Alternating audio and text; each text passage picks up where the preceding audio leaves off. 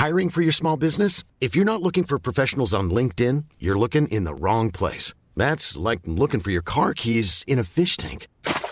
LinkedIn helps you hire professionals you can't find anywhere else, even those who aren't actively searching for a new job but might be open to the perfect role. In a given month, over 70% of LinkedIn users don't even visit other leading job sites. So start looking in the right place. With LinkedIn, you can hire professionals like a professional. Post your free job on linkedin.com slash people today.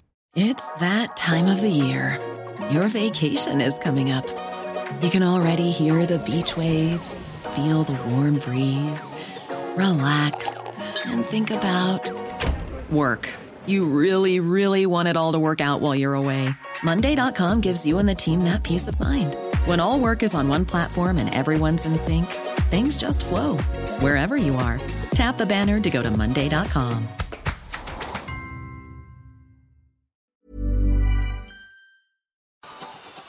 Velkommen til Oslo Business Forum sin podkast. Temaet er fremtidens teknologi og ledelse, og vi skal dykke ned i tankesettet til ulike næringslivsledere og profiler fram mot vår neste konferanse 22.3.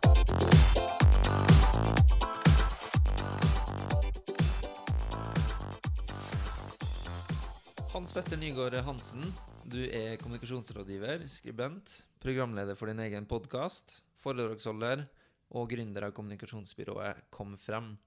Du er i tillegg tett på sosiale medier og følger trendene som kommer. For dem som ikke har snøring på hvem du er, kan du fortelle litt uh, om deg sjøl? sånn bakgrunnshistorie. Ja. Uh, jeg er 45 år, trebarnsfar, uh, bor i hus. Har eh, Jeg har ikke stasjonsvogn, og ikke har jeg hund.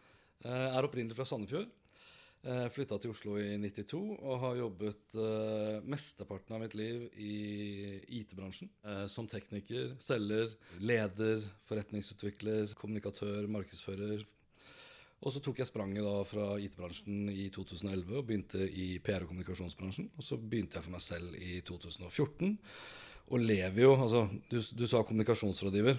Inntektene kommer nok primært som foredragsholder. Og da snakker jeg veldig mye om eh, all things digital.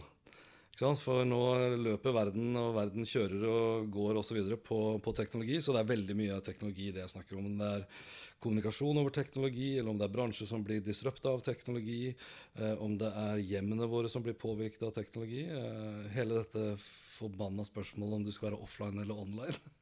Eh, det er ikke noe vits å logge av. Du kan bare du kan bare berolige deg med liksom, at vi er, vi er pålogget uh, i en eller annen forstand, jobb eller privat, uh, 24 timer døgnet, mer eller mindre. Og det tror jeg vi må belage oss på å være. Vi som er litt eldre, eh, erindrer jo mye av det gamle, ikke sant? det analoge. Jeg var til og med på et foredrag, husker jeg, hvor, eller en konferanse hvor de snakket om det postdigitale. Eh, men det kommer aldri til å bli et postdigitalt eh, samfunn eller hverdag. Men det postanaloge, det er jo det som man jobber imot, eller jobber for, da. Ikke sant? Eh, fordi vi ser at det er den veien det går. Det gamle analoge, som disse digitale innvandrerne som meg selv, eh, erindrer og kan liksom kjøre nostalgiske historier om, det, det er jo for dere unge så er jo det liksom ja, interessant i noen få sekunder, og så er det bare sånn move on. Så nå har utviklinga kommet så langt at uh, vi er bare nødt til å innfinne oss med digitaliseringa. Det er ikke noe vei tilbake. Altså Det er jo de som eh, prøver å holde litt igjen. eh, Så stikker de på landet og kjøper seg en gammel gård. Og, så videre, og tror at de skal få det til å kunne gå rundt uten teknologi. Bondenæringen har jo for lengst liksom tatt i bruk masse teknologi.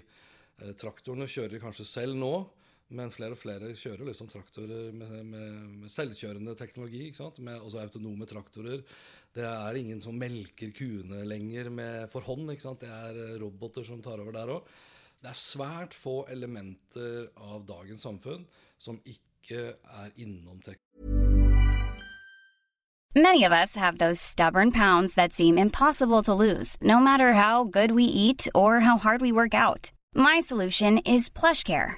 PlushCare is a leading telehealth provider with doctors who are there for you day and night to partner with you in your weight loss journey. They can prescribe FDA-approved weight loss medications like Wagovi and Zepbound for those who qualify. Plus, they accept most insurance plans. To get started, visit plushcare.com slash weight loss. That's plushcare.com slash weight loss. på en eller annen måte. Men det er svært lite i den store sammenheng. Så det at vi føler oss, eh, det at vi føler oss liksom teknologiklare eh, i dag, det er nok mest av alt fra et eh, forbrukerståsted. Næringslivet har mye å gå på når det kommer til å utnytte liksom, hvordan eh, virksomhetene kan bli smidigere, eh, hvordan de kan bli mer konkurransedyktige, hvordan de kan bli mer økonomiske, eh, og, hvordan de skal rett og slett overleve i et globalisert, digitalt samfunn. Du som driver med så mye forskjellig, hva er det som interesserer deg mest? Oi, ja, det er et vanskelig spørsmål. for jeg er jo litt sånn potet. Men jeg holdt på å si alt som, alt som har med teknologi egentlig på mange måter å gjøre. Altså, jeg, jeg, jeg skal ikke si at jeg er veldig opptatt av eh, helsesektoren i den forstand at jeg sitter og liksom studerer og leser. Men det er klart, innenfor 3D-printing, eh, VR, AR og teknologi rent generelt, så kommer jo helsesektoren til å gjennomgå en bølge av transformasjon. Eh, tilsvarende for utdanningssektoren. Tilsvarende for hele det politiske systemet. Eh, for eh, vi som jobber, kommer også til å bli, bli påvirket av det. Men sånn Hvis jeg skal liksom falle ned på Kan jeg falle ned på to ting, da? så så syns jeg det er veldig interessant å se hvordan liksom, våre, våre liv blir endret av teknologien. Og hvordan næringslivet blir endret av teknologien. Det er liksom de to, og de henger så tett sammen. Fordi teknologien har gjort det mulig for oss da, å kunne jobbe hvor som helst, når som helst, og egentlig på hva som helst. Så det her tydelige skillet mellom hva som var arbeidstid og hva som var fritid, er jo i stor grad visket vekk. Derfor må jeg liksom ta med egentlig de to, fordi de er egentlig snørt sammen. Og Om det da er når du jobber, og hvor du jobber, og på hva du jobber, men også da når du kommuniserer, og hva du kommuniserer. Jeg er aldri 100% på jobb, og jeg er heller aldri 100% privatperson. Du kan ikke som en arbeider, en leder nå i dag, påstå at du kan si hva som helst på Twitter og henvise til bioen din hvor det står at du tvitrer privat. It doesn't work. ikke sant? Eh, nettet og, og teknologi nå i dag har gjort liksom samfunnet ganske så åpent og transparent. Og det er det jo dessverre da, ganske mange som får erfare da, the hard way. Men eh, de store aktørene som Facebook, Google, Amazon osv. Ja. De bygger jo opp eh, egne økosystem. Får mye eh, makt, større og større makt, egentlig, og kommer med flere og flere tjenester. Hvor stor makt har de egentlig nå, de største aktørene? De har jo mindre enn det de kan få. For du er inne på, Man snakker jo ofte om FANG. Facebook, Amazon, Apple, eh, Netflix og Google. Og så kan du kanskje begynne å hive på en del andre aktører eh, som Microsoft også, da, som er i ferd med å få litt sånn finne tilbake til sin mojo. eh, og gjøre seg selv litt relevant igjen. Men vi glemmer jo ofte de store kinesiske aktørene. Så du kan si maktstrukturen er nok litt mer distribuert, men svært lite av det sitter jo i Norge. Uh, og det er jo en konsekvens av uh, globaliseringen, som igjen er en konsekvens av internetteknologien. Og som en motbølge til det nå, så ser vi jo nasjonalismen plutselig begynner å blomstre. ikke sant? Uh, for det blir motsatsen til globaliseringen. bedrifter og for så vidt også regjeringer begynner å frykte liksom konsekvensene av at ikke bare arbeidskapitalen flyter, men også maktstrukturen sentraliseres. Det er så ekstremt stort potensial for et Facebook som tross alt ikke har mer enn to milliarder brukere. Jeg sier ikke mer enn, men altså det er jo fortsatt to tredjedeler minst da, å ta. Og alt tyder jo på at de har lyst til å ta det. Og spørsmålet blir jo egentlig bare når blir Facebook såpass store og, og har såpass stor makt da, at ikke de lenger kan være et kommersielt selskap. Da tenker jeg ikke bare på at de skal stykkes opp, men at de kanskje må løftes ut av det rent kommersielle, fordi de, de blir som all annen type sentral infrastruktur. Hvor myndighetene må ha mye større innflytelse og kontroll over hva som skjer og ikke skjer. Det er ikke alle land som er som Kina, hvor du kan bygge opp liksom digitale murer. Eh, ikke bare den fysiske muren, men også den digitale muren.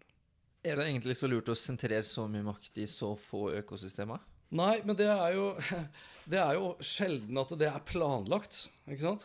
Uh, og det har vi jo sett opp gjennom historien også, at uh, noen aktører har kanskje da det beste produktet. De har i tillegg også den beste distribusjonen, og de får det beste omdømmet. De driver den beste kommunikasjonen og den beste markedsføringen. og hvis du kombinerer de faktorene da, med at det øvrige markedet ignorerer det som skjer, så blir du fryktelig stor. Og når de først da våkner opp til liksom What the F happened now? Så er det ofte for sent. Og det er jo For mange unge nå i dag, da, som er digitalt innfødte, så, så, har vi jo liksom sett det spesielt nå i mediehusene, altså de tradisjonelle mediene. Eh, og kanskje mest av alt i avishusene, fordi avisene og journalistene skriver så mye om det selv. Men, eh, men det var jo ikke sosiale medier egentlig som forstyrret eller disrupta eh, mediehusene. Det var jo Internett som egentlig gjorde det. Og mediehusene valgte å ignorere Internett i nesten 20 år. Eh, nå har vi også sett at andre bransjer eksempel, har blitt disrupta. Altså musikk. Eh, vi ser at eh, bokbransjen er i ferd med å bli det. Vi ser at den tradisjonelle kameraprodusenten er i ferd med å bli disrupta, fordi det, det kameraet vi har med oss, er vår smarttelefon. Eh, bilbransjen blir disrupta. Eh, DNB og andre banker føler at de er i ferd med å bli disrupta. Flybransjen begynner å innse at liksom, det handler ikke lenger bare om å fly folk eh, fra A til B. Du må være helt rå på teknologi. Så det er de som ikke bare kjøper teknologi for sånn generell connectivity, men som finner ut hvordan de kan hoppe bukk over mellomleddet. For det er ofte det det handler om når vi snakker om disrupsjon. Det, det, det, handler jo om å skape en friksjonsfri, i den grad det er mulig, uh, brukeropplevelse. En friksjonsfri kontakt mellom mottakeren, være seg en bedrift og de ansatte som jobber der, eller forbrukeren. Uber er et eksempel, Airbnb er et eksempel. Det ruller liksom opp eksempler på eksempler nå hele tiden på smart teknologi som uh, gjør det raskere for oss å få et uh, tydelig fotfeste, hvor tradisjonell markedsføring ovenfra og ned heller ikke fungerer. Internett skalerer noe helt vanvittig nå. Vi så i fjor sommer med Pokémon Go hvor, hvor, vi brukte under en måned på å få en halv milliard mennesker som hadde lasta ned. Hadde aldri fungert eh, med en massiv annonsekampanje i Aftenposten og alle verdens aviser. Det er en massesuggesjon som kommer nedenifra og opp, mye mer enn ovenifra og ned. Norske aktører som du var inne på, DNB ja. eh, og Vips, eh, vil jo møte konkurranse fra Facebook og Messenger nå som de eh, bl.a. jobber med å få betaling over landegrensa. Ja. Eh, hva, må, hva, må, norske aktører gjøre for å skaffe seg et eh, konkurransefortrinn i et stadig mer globalisert marked? Ja, Det er jo tusendollarsspørsmål, da. Vi har en tendens til å se veldig mye på hva Facebook gjør. Jeg tror Facebook i mye større grad ser på hva kineserne gjør. Så hvis, hvis vi skal ta liksom det norske, nordiske, europeiske markedet fra et norskt perspektiv, så ville jeg sett mye mer til Kina. Eh, vi, I norske medier så snakker man hele tiden om at Facebook kopierer Snapchat, og så stopper vi egentlig der. Men det Facebook egentlig gjør, er å kopiere WeChat. Én meldingstjeneste hvor du gjør alt. Uh, og det kan være at Vips kan klare å få til noe tilsvarende. I dag så er det primært to ting du bruker Vips til. Det er, eller tre, da. Det er å betale eller få penger. Uh, og så er det noen som begynner å, å diskutere litt, chatte litt. Så Det er ekstremt lite. Hvis du kan begynne å, betale altså Hvis du kan begynne å booke hotell, du kan booke restauranter, du kan bestille en taxitur, du kan kjøpe kinobillettene, du kan eh, bestille frisørtimen altså du kan, du kan gjøre ekstremt mye da, fra én og samme app. Jo flere ting du kan gjøre i den appen, i en sånn samhandlingsforstand, eh, jo mindre trenger du da andre apper til å gjøre det med. ikke sant? Og nå har vi jo i dag du skal ha gode unnskyldninger, eh, og du skal nesten være flink hvis du ikke er innom Facebook i løpet av en dag. Eller hvis du ikke er innom Google i løpet av en dag. Da skal, du, da, skal du, stålsette deg for å være anti-Google eller anti-Facebook. Uh, og det er en del middelaldrende menn som har stålsatt seg for det. Fordi de er så forbanna stolte noen ganger og har bestemt seg for det for lenge siden fordi så kona kanskje var på Facebook og tenkte liksom Ja, ja, der diskuterer de strikking, og det er kattebilder, og det er liksom badestrender, og det er annen bullshit. Ok, Så det er det Facebook er. Det er ikke noe for meg. Jeg er næringslivsleder. Jeg forholder meg til uh, alt annet. Dvs. Si jeg forholder meg til e-post og uh, kronikker i Dagens Næringsliv. På papir. Det er, liksom, det, er, det, er, et enormt sprang mellom, uh, mellom, dere unge som vokser opp nå, som tar liksom alt av det her for gitt, og uh, den gamle generasjonen av digitale innvandrere som i veldig mange tilfeller er elendig digitalt integrert, og som bygger morgendagens forretningsplan basert på erfaring fra gårsdagen. Og det har jo fungert. ikke sant? Sånn har alltid vært, sånn skal det alltid være osv. Det har fungert i en årrekke. Men vi glemmer egentlig hvor forbanna mye som har skjedd bare siden iPhone begynte å få fotfeste i Norge. Det er liksom, ja, det er ti år siden i år at iPhone ble lansert. Det er kanskje åtte år siden de begynte å rulle ut sånn sett i Norge i en stor skala. Og la oss si at det er kanskje bare fem år siden før det virkelig liksom da disrupta den vanlige måten vi gjorde veldig mye som vi nå gjør på iPhone i dag. Og det er nesten ingen av oss som klarer å huske hvordan liksom hverdagen var jobbmessig, privatmessig, før smarttelefonen plutselig da endret på alt. Mange spår at uh, opptil to milliarder arbeidsplasser kan forsvinne innen Det er ikke så mange som spår det, men det er veldig mange som henviser til den spådommen. Ja, Ja. Men det vi i hvert fall kan være enige om, er at det er mange arbeidsplasser som kommer til å forsvinne og kommer til å bli uh, ubetydelige, som, ikke kan, eller som gjøres bedre av roboter eller en datamaskin. Uh, hvordan tror du ny teknologi og automatisering vil påvirke oss som samfunn? Det er eh, For én generasjon minst så vil det være en tøff utfordring. Ikke sant? For det er klart, det vil, det vil gå på det mentale. Det vil gå på selvbildet ditt. Det er liksom det er en mager trøst eh, at du får beskjed om at greit, du kan kanskje få borgerlønn, da. Det betyr jo uansett at du, kjære venn, du er overflødig.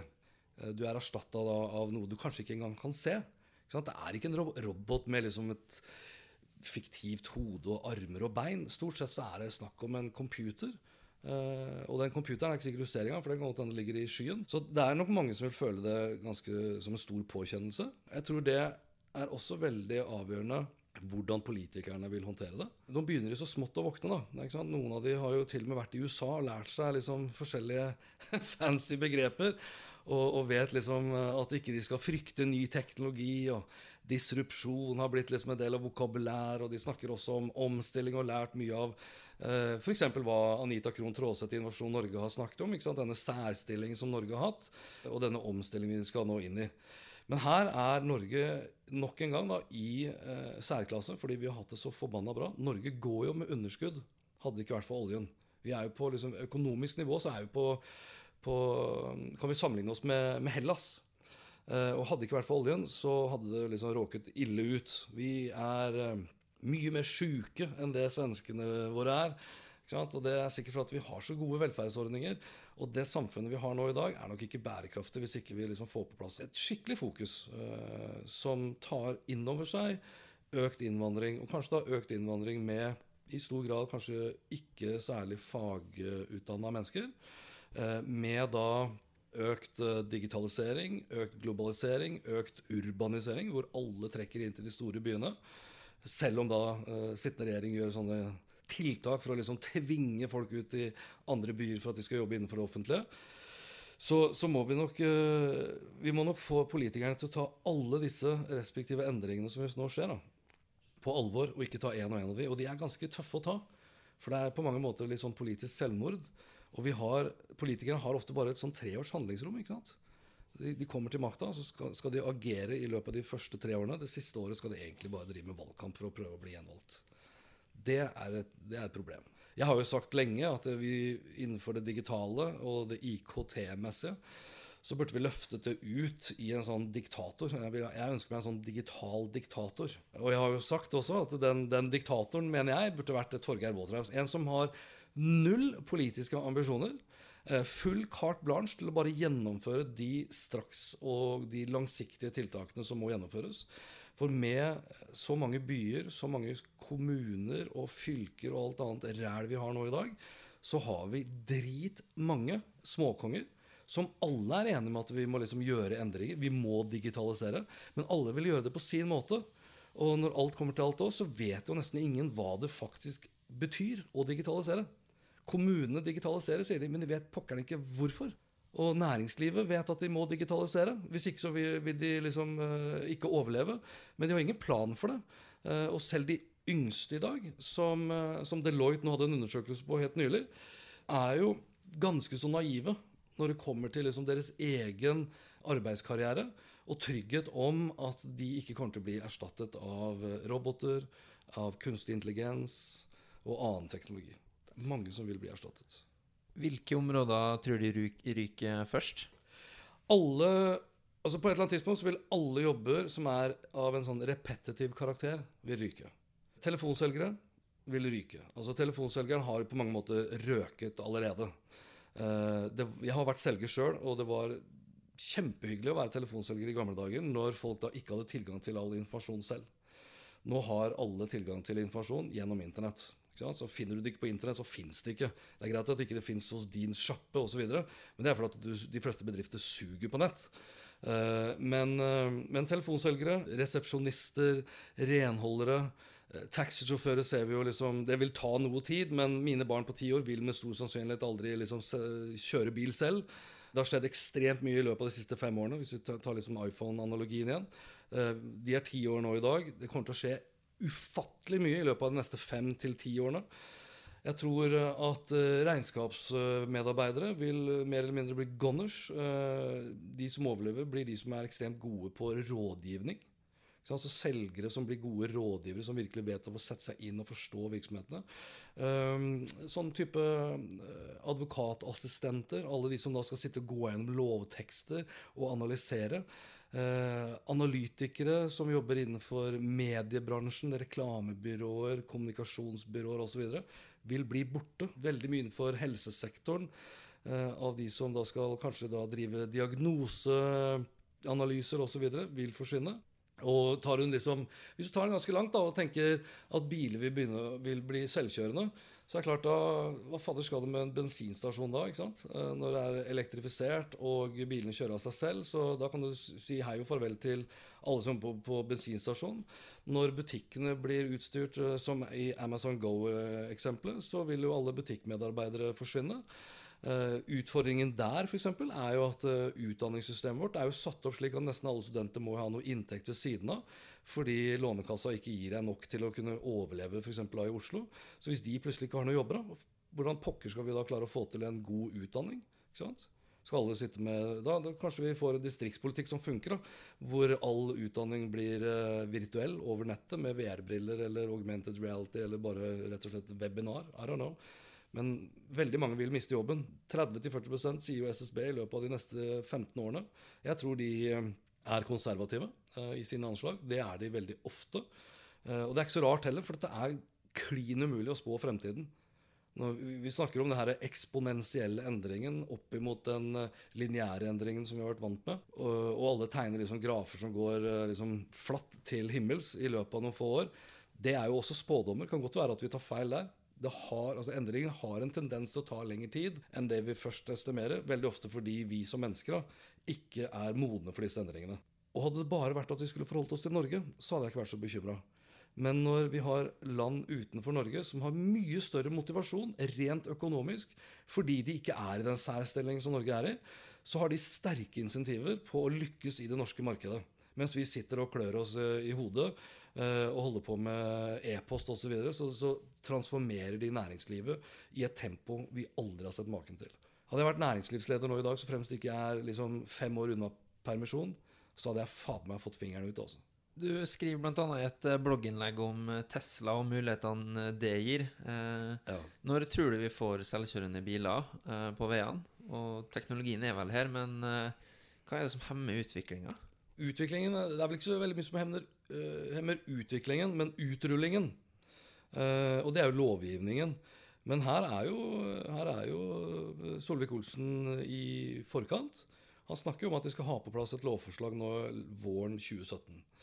Når jeg, kjørte, når jeg prøvekjørte, ikke sponset, Tesla her forleden dag, så merket jeg jo f.eks. at den, den, er kjempegod på en motorvei til å holde seg der han skal holde seg. Blinker jeg, så vil den legge seg ut. Du har adaptiv cruisekontroll. Eh, det er jo sensorer og kameraer overalt, så den vil liksom hele tiden følge med. Den passer også på å si ifra til meg liksom, 'hold hendene på rattet'. Den vil føle at jeg liksom er der. Eh, men hvis jeg f.eks. dundrer inn i en rundkjøring, så vil ikke den tolke eh, den rundkjøringen enda. Ikke sant? Men det er her eh, stordata kommer inn. Det er her liksom denne internettilkobla bilen kommer inn. Så for hver eneste kilometer en Tesla-eier kjører, så vil liksom da den supercomputeren, den superhjernen til Tesla, vil bli smartere og smartere og smartere. Eh, og det tror jeg altså det, Nå var det noen diskusjon eh, etter at jeg la ut den bloggposten blant annet også, om, eh, om det her vil fungere på norske veier som er såpass dårlige. Jeg tror jo faktisk at uh, disse datamaskinene med alle sensorer osv. vil være bedre rusta til å kjøre på norske veier enn det vi mennesker vil være. Jeg, stole, jeg, jeg kommer til å stole mer på en computer. Det jeg ikke kommer til å stole på, det er å sitte i en selvkjørende bil hvis ikke alle andre sitter i en selvkjørende bil. Da kommer jeg til å være pisse nervøs. Så det er jo det er ikke sånn det, det kan ikke være det, må, det kan ikke være både og. Det må være enten-eller. Uh, og jeg tror at det vil være enkelte veistrekninger til å begynne med, som, som hvor, liksom, uh, hvor, hvor computeren i bilen vil koble deg fra det å kunne kjøre sjøl. Og når du kommer da ut på landeveier osv., så, videre, så vil det kanskje være da en sone hvor du kan kjøre selv. At ikke det, liksom, det blir ikke sånn, det blir ikke sånn dub-switch. Hvor vi bare sier første i første et eller annet år, så er det plutselig ikke lov. Sånn som man gjorde når uh, svenskene skulle gå fra venstre til høyrekjøring. Uh, her tror jeg vi snakker om overgang, som kommer til å handle om liksom, europaveier og andre riksveier. Og så uh, Det er klart, bykjøring, f.eks. Kun elektrifiserte, selvkjørende biler i Oslo sentrum tror jeg har vært veldig bra. Utfordringen som veldig mange snakker om, er jo at uh, bilen må plutselig ta etiske valg. Hvem bilen skal eventuelt da kjøre ned, f.eks., hvis det måtte dukke opp. Men uh, Eirik Newt, som er superkul og supersmart, han sa jo at liksom, det er ikke det største problemet. For hvis bilen er programmert til å ikke drepe mennesker, så kan jo alle mennesker, da, hvis de vil, bare gå ut i veien. Åkke som. Bør ikke vente på grønt lys og fotgjengeroverganger. ikke sant? Vi kan bare gå ut i veien. Og hvis alle mennesker begynner bare å gå ut i veien akkurat som de føler for det, så har vi et problem. Og da må vi plutselig ha, sånne her, da må vi ha sensorer og kamera overalt. da, Som fotograferer folk da som ikke følger trafikkreglene. og liksom blir, eh, altså Kontoen blir bare tømt ut av Vipsen automatisk. Og da tenker du ok, greit, I learned it the hard way, så det her skal jeg slutte med. Så who knows? Det er et ganske sammensatt bilde der. Tror du vi kan ende opp med en bilpark som kjører seg helt sjøl? Ja, ja. Utvilsomt. Ingen uh, Det er ikke noe over hele verden? Ja, altså, du, når, altså må, Da må du gi et tidsperspektiv. ikke sant? Hvis du sier en gang i fremtiden, ja, kanskje om en milliard år, eller en million år, eller tusen år Uh, innenfor min levetid? Ja, det er, det jeg forbanna sikker på. Jeg har allerede begynt å trøste barna mine med at de kan se langt etter et førerkort. Kommer ikke til å være behov for det. Det er jo som Jan Grønbekk i Google sa her på et foredrag, jeg husker ikke når han sa det, men eh, altså når, når togfører går til streik de skal, altså, Hvis det er noen som er lette å, å bytte ut, så er det togfører. Fader heller, de går jo på skinner til og med. Og de har jo blitt bytta, bytta ut i mange land, men da har de bare satt opp sånne utstillingsdokker som står da inni, inni lokførervogna. ikke sant? Fordi vi mennesker er ikke helt vant med at det plutselig det går en trikk ute. Altså, hadde jeg sett en trikk i dag som bare dundra forbi uten en, en fører, ikke sant? så hadde jeg også blitt liksom bekymra. Men det er fordi vi husker det. Så på et eller annet tidspunkt så trenger du ikke den dokka heller. For da vil det være normalt at, uh, at busser og trikker og T-baner og, og fly og biler kjører mens vi da sitter eh, vendt mot hverandre. ikke sant? Og chit-chatter eller jobber eller Netflixer og spiser pølse og drikker pils. og Da hører vi ikke på DAB-radio, for å si det sånn. Hva er det som er viktigst eh, nå? Er det mennesket eller teknologien? Mennesket og teknologien. Altså, Elon Musk prater om at liksom skal mennesket overleve og bli, bli liksom verdig en arbeidsplass, så må vi bli cyborgs. Vi kommer, bli, vi kommer til å få mye teknologi i kroppen, for all del. Det kommer ikke til å begrense seg til Eirik Nordmann Hansen, som har en sånn chip i håndleddet som gjør at han ikke behøver å dra fram kortet sitt for å komme inn på kontoret. Eh, jeg takker ja til eh, teknologi. Altså, vi, vi, kommer nok til eh, altså En enkel teknologi som er til stede nå i dag, som du faktisk kan kjøpe, er jo små piller som går inn i blodomløpet ditt. Og som analyserer helsetilstanden din, og kan jo kanskje da snakke til klokka di. Eh, som igjen da er tilkobla liksom, Den er jo tilkobla, om ikke fysisk, eh, så er den jo tilkobla til puls og alt mulig. Og som kan gjøre da kanskje en rask diagnose hvorvidt du er i ferd med å få hjerteinfarkt. ikke sant? Og uten at du vet det, si ifra til fastlegen, som da bekrefter det her, og sender liksom rekvisisjon til Ullevål sykehus, som sender en sykebil som kommer og henter deg uten at du egentlig er klar over at du bør bli henta. Eh, det er jo ikke langt unna. Hvis vi trekker liksom inn 3D-printa organer som en del av teknologien, jeg vil påstå at det er en del av teknologien, så er det jo de som sier at hvis du lever til type 2050 Dere vil jo det. Mange unge i dag vil jo leve til 2050. Da er sannsynligheten ganske stor for at du i prinsippet kan ha evig liv. Da kan alle de organene som du dør av, da, bli bytta ut med 3D-organer. Altså 3D-printa organer. Og alt sammen plugga opp i skyen. Eh, opp i forsikringsselskapet ditt. Kanskje du dauer fordi du ikke har dekning på konto. Ikke fordi at hjertet ditt stopper, eller at blodårene dine er eh, kalka i hjel. Hans Petter, hvem er dine forbilder? Det er nå jeg skal si mamma og pappa, eller? Takketale. ja, ikke sant. Tusen takk, mamma. Nei. Uh, jeg er jo Forbilder. Altså, jeg er jo fascinert jeg, jeg er både fascinert og skremt av Elon Musk og Mark Zuckerberg. Eh, jeg syns det blir så klisjé, men det er ofte sånn med klisjeer. Min gamle sjef i Cisco, da jeg jobbet der, John Chambers, er nok fortsatt eh, et av mitt store forbilder. Han var veldig visjonær, eh, og som leder så var han ekstremt dyktig til å få med seg alle ansatte. Det er det ikke så veldig mange ledere som er nå i dag. De er altfor opptatt av å dra med seg de ansatte på, sin, eh, på sine premisser, da, eh, i sin retning. Han var veldig flink til å få alle til å dra i samme retning, og føle at de var med på å dra i den retningen. Bente Solid Storhaug er eh, en jeg ser veldig opp til. Eh, som en norsk gründer og veldig tidlig ute på 90-tallet med å se liksom hvordan det her eh, ville gå. Eh, Nils Petter Norsgaard, fantastisk person. Eh, og fantastisk dyktig og vært en pioner i alle bransjer han har tatt i. Eh, og jeg, jeg, blir jo, jeg blir ekstremt fascinert av og nå er ikke det noe stygt sagt til deg, Nils Petter Norsgaard, eh, men av litt eldre som kommer fra den analoge, og som virkelig liksom omfavner endringene. Jeg tror Forbildene mine er kanskje sånn jevnt over personer som, som liker endring. Eh, alle sier at de vil ha endring, men det er ingen som vil endre seg. Det er liksom det store eh, problemet. Og de som stuper inn i liksom den hverdagen vi lever i nå i dag, hvor eh, morgendagen er helt ulik omtrent gårsdagen, det er ofte forbilder uten å liksom nevne så himla mange mennesker. Men det er, noen Anita Krohn Traaseth må jeg jo nevne. Herregud. Vet du hva? Kvinner i dag som gir F i hvor bra de ser ut, samtidig som de har dritmye hjernekapital, og som digger teknologi og forstår Altså Isabel Ringnes. Eh, Sunniva Rose. Nå, jeg ramser opp masse kvinner. Jeg, jeg digger damer som eh, som, eh, som, er interessert i teknologi, eh, og som skjønner at liksom, teknologi eh, handler om mer enn å bare kunne swipe på, på smarttelefonen sin på en eller annen Tinder-app eller hva pokker det er. De, som, de, som, de som virkelig vil reshape og forandre verden, og som skjønner at for å gjøre det, så må de forstå teknologien. Uten nerden stopper verden, sier alltid Anita Krohn Traaseth. Og vi trenger flere nerder, ikke færre. Hans Bøtter, tusen hjertelig takk for at du delte din eh, innsikt med oss. Bare hyggelig.